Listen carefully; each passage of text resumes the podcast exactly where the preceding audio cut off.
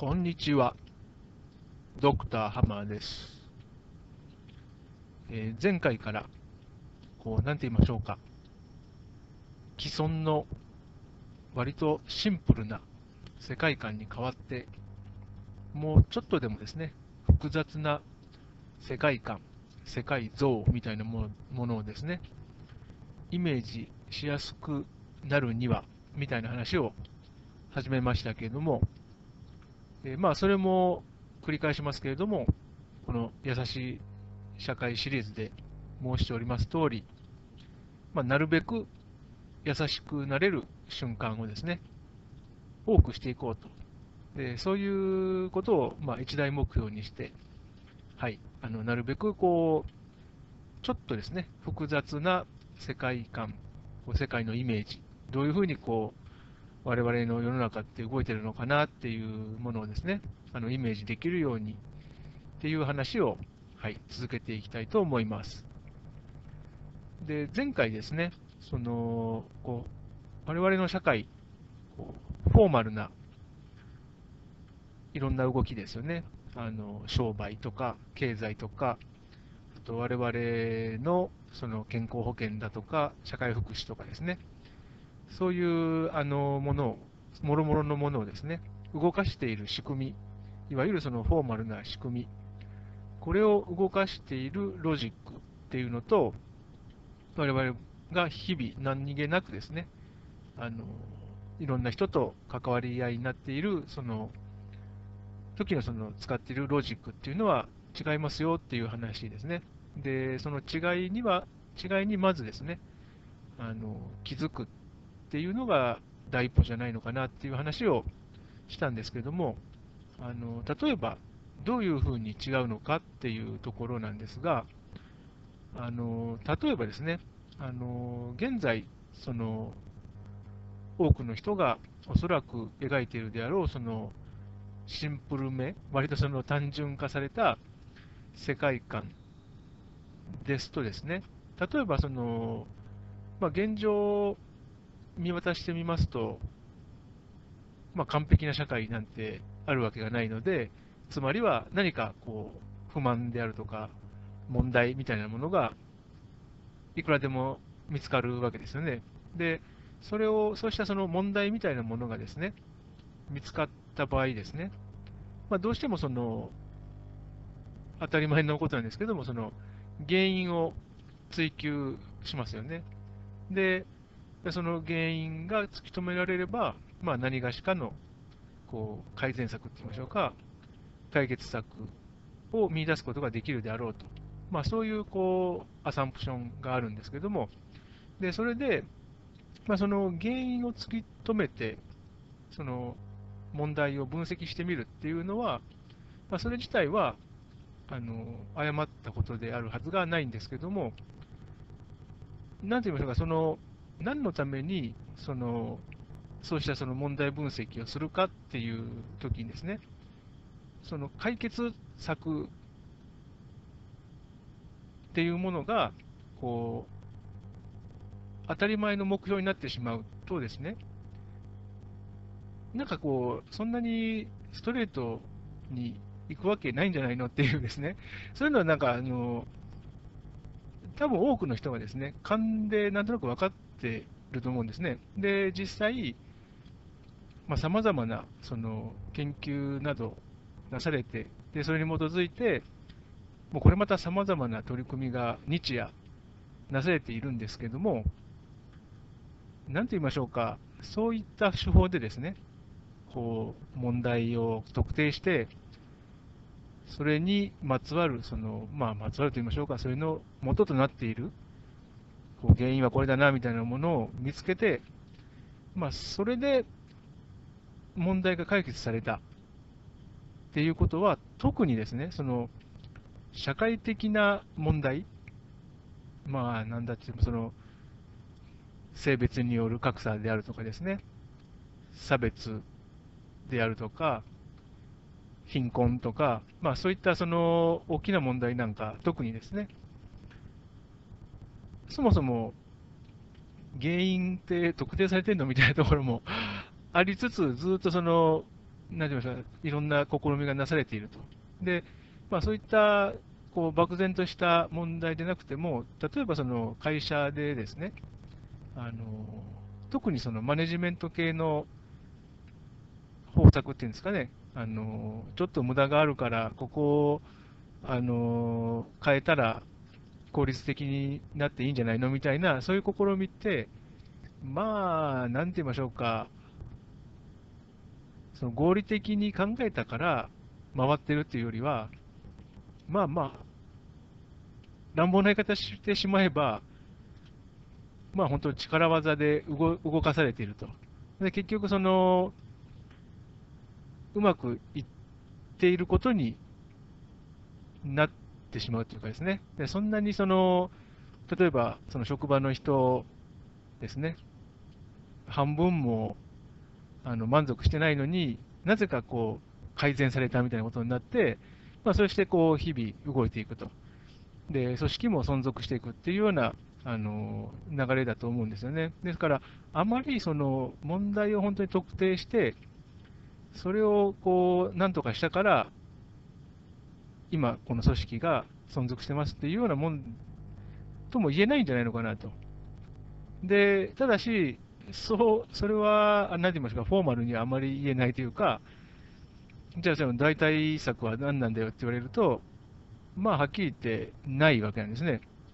で、私がその、今この優しい社会シリーズで訴えたいことは、まあ、そういった形で、基本的にはもう力技で物事っていうのはもう回っていってしまっていると。で、それをどう解釈するかなんですよね。ですから単純に、あの、こう、本当は不満なんだけど、仕方ないよねで済ますんではなく、やはりその仕方ない中にも、なんて言いましょうか、こうちょっとしたこう希望みたいなものですね、見出そうと思えば見出せるんじゃないのっていうのがあの私の考えでですね。で、それは何のためにするかっていうと、ただその心の慰みにとかそういうことではなく、そういう心持ちであの取り組んだ方が、その仕方のない、何て言いましょうか、もうやっぱり力関係でこう動いていってしまう世の中でも、何て言いましょうか、そのできるだけこう積極的に参加できるっていうかですね、そういうような、あので結果、おそんなやり方あるのみたいですね、こういいわゆるそのイノベーティブなあのやり方っていうのも、まあ、そのケースバイケース異なると思うんですけども、出てくる可能性も高まるのではないかと。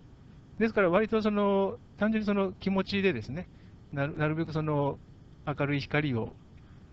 あの見出してみたいな、そういうことだけではないんですね。まあ、それもあるんですけども、まずはその一人一人の人がですね、こうあんまりこう暗い顔して、もうだめだって生きるんではなく、ちょっとでもその希望を持ってですね、あの日々過ごした方が、もちろんそのいいってことは思ってるんですけども、まあ、それプラスですね、あの現にこう動いている、なんて言いましょうか、世知辛い世の中って言いましょうかですね、そういうこう、どうしてもその機械的になってしまわざるを得ない、こう日々の、ま、なんて言いましょうか、そのフォーマルな組織のそのマネジメントとかをですね、あのその中でも割とそのこう人間的な要素を取り込めるみたいな感じですね、そういうふうにあの変えちょっとずつでもあの変えていけないかなというようなあのことも考えているんですね。で、その問題分析で原因を特定して解決していくっていう、その、まあ、割とシンプルなその筋書きなんですけども、で、それがあんまりあの、実際はこう、機能してない。じゃあ、あの、それをどういうふうに解釈した方がいいのかなっていうのでですね、その代替案として、あのやはりまず第一歩は、そのシンプルなこう問題特定して、原因を分析して、あえー、と問題を特定して、原因を分析してっていうやり方ですね。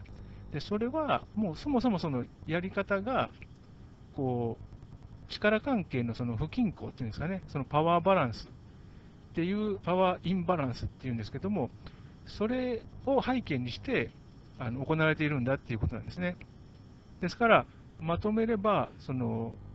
主にそのフォーマルな社会を動かしているあのロジック、社会制度を動かしているロジックっていうのは、もうこれ避けがたくですね、その不均衡なんですよ。だからそれを回せば回すほど、あの不均衡っていうのはこう固められていくんですね。ですから、それをまず自覚しておかないと、例えばそのなんか問題がありますね、ここをあのな変えたらいいんですか、変えた方がいいんじゃないですか？みたいなことはいくらでも見つかるわけなんですよ。で、それを見つけること自体は、あの何らあの問題ないんですけども、でそれをどうするかっていうときに、もうやっぱりその大半の問題っていうのは、こう背景として、その格差っていうんですかね、もともとその不均衡なものがあるから、どうしても出てくるものなんですよ。でそういうふうにあの理解しておけば、